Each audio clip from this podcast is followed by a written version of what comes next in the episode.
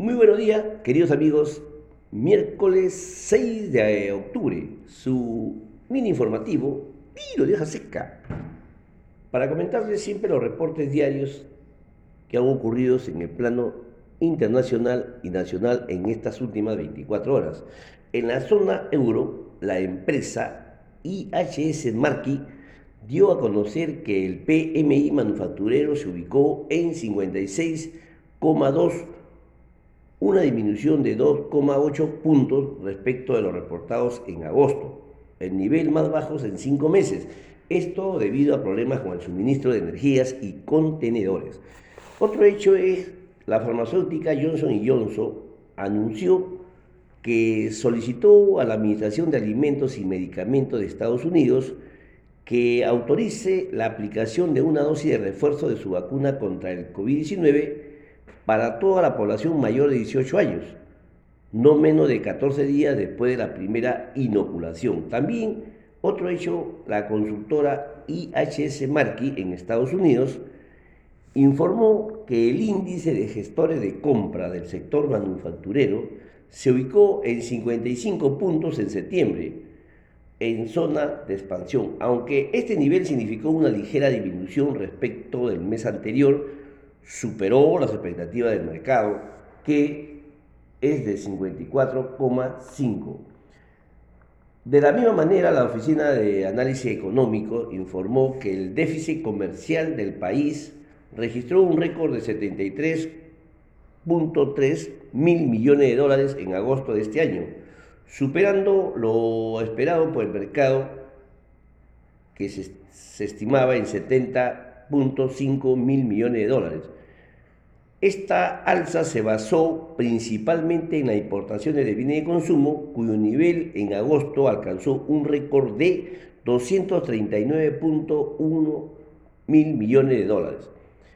Por su parte, farmacéutica AstraZeneca ha solicitado a la Administración de Alimentos y Medicamentos la autorización para una terapia de anticuerpos para prevenir el COVID-19 sintomático dirigidas a personas inmunodeprimidas.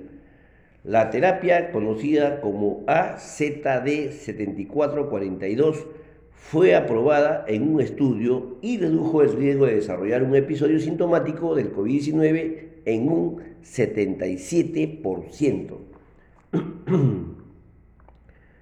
Los comodines en el mundo perdón, se ubicó el maíz, 538 dólares por buchel.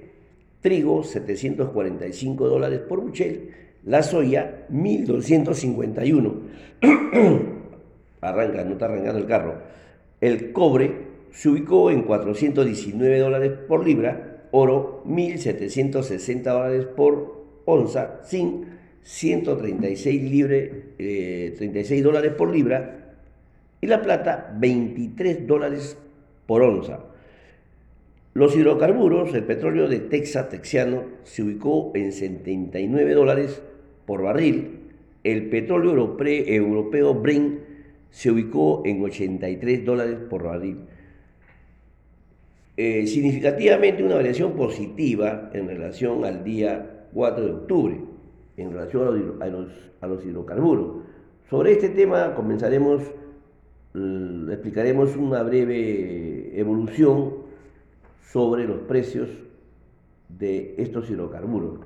Los tipos de cambio en el mundo, eh, en Perú se ubicó en 4,139 sol por dólar, en Chile 811.44 pesos chilenos por dólar y en Colombia se cambió por cada dólar entre 1.785.75 pesos colombianos.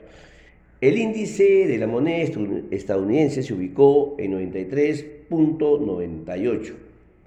Todas estas cifras son al día, al cierre del día 5 de octubre y la fuente es eh, Bloomberg y SBS.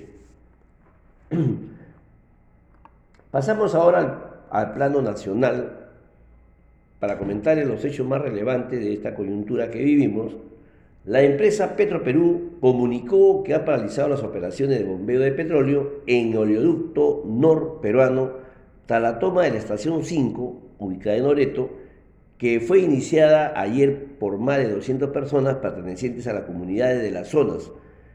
Estas demandan la atención del gobierno por supuestos incumplimientos. Otro hecho es que la presidencia del Consejo de Ministros informó que el viernes primero de octubre se firmó las resoluciones supremas que ratifican a Julio Velarde como presidente del BCR del Perú y las que designan a José Tábara, Rosana Barrantes y Germán, Alarco como miembro del directorio. Las resoluciones fueron enviadas al despacho presidencial.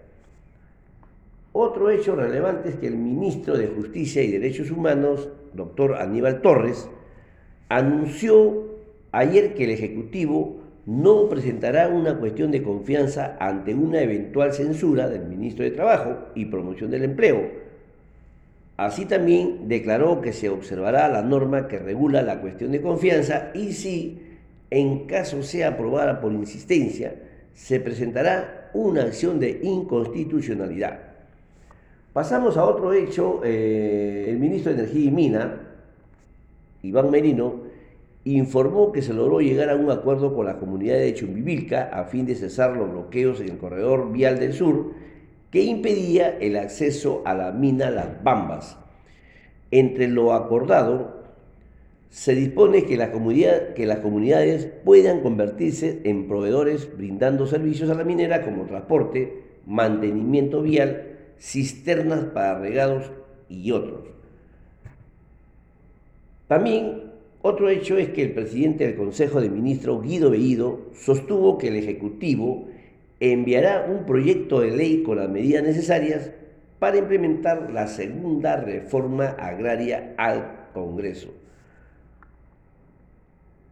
Finalmente, la Comisión de Constitución y Reglamento aprobó ayer un dictamen recaídos en los proyectos de ley 0048, 0051, 0055 y 0184 barra 2021 raya CR, que establece los requisitos que deben cumplir quien asuma el cargo de ministro de Estado. El texto indica que para ser nombrado se debe acreditar cumplir con los requisitos de idoneidad, trayectoria democrática intachable y respeto a los derechos humanos y se precisa como impedimentos tener sentencia en primera instancia por cualquier delito doloso, estar inhabilitado por mandato judicial y haber sido destituido de la administración pública. Asimismo, la norma incluye una modificación a la cuestión de confianza, de forma que esta, que esta solo puede ser aprobada o rehusada mediante votación por parte del Congreso de la República. Es decir, no se podrá hacer uso de la negación fática. Y el tipo de cambio, como le expliqué, cerró en la jornada de ayer en 4.130 nuevo sol por dólar. BCR intervino en el mercado cambiario colocando 185 millones en SUA cambiario venta. Bien, queridos amigos, esos son todos los hechos más relevantes. Y también MINSA reportó al 4 de agosto fallecidos por COVID-19 28 personas.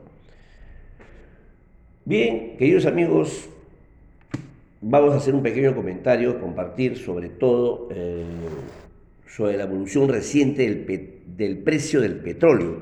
Como hemos podido analizar, el petróleo Brin sufrió una, una alza en comparación al día, al día 4, se ubicó en 83 dólares por barril y el texiano se ubicó en 79 dólares por barril, un incremento del orden de 1.7 y 1.6%.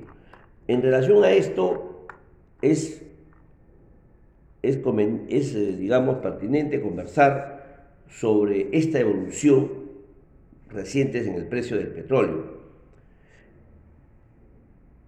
Empezaría diciendo que el déficit de oferta de petróleo está generando presiones sobre su cotización.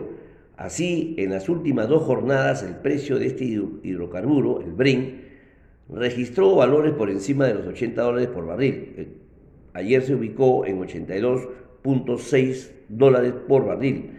niveles no vistos en los últimos tres años. Con ello acumula un incremento global de 59.5% en lo que va del año. Este repunte del precio del petróleo se explica en parte por la escasez de gas natural en Asia, Europa y Estados Unidos, cuyos inventarios se ubican muy por debajo de lo normal, lo cual imposibilita atender las necesidades de energía de las empresas y hogares de cara al invierno boreal, generando también un fuerte incremento en sus precios. Esta crisis de, desabastecimiento del gas y el poco desarrollo de la energía verde ha provocado una sustitución de este producto por petróleo para generar electricidad y cubrir otras necesidades industriales. A esto se suma la recuperación de la actividad mundial tras la disminución de los casos COVID-19 y la llegada definitiva de la nueva normalidad, que exigirá un consumo de energía a niveles pre-pandemia. Por el lado de la oferta en Estados Unidos, los inventarios de petróleo se sitúa en mínimo de tres años, a causa de los estragos causados por el huracán Ida, que afectó a la mayor zona de producción del crudo en ese país.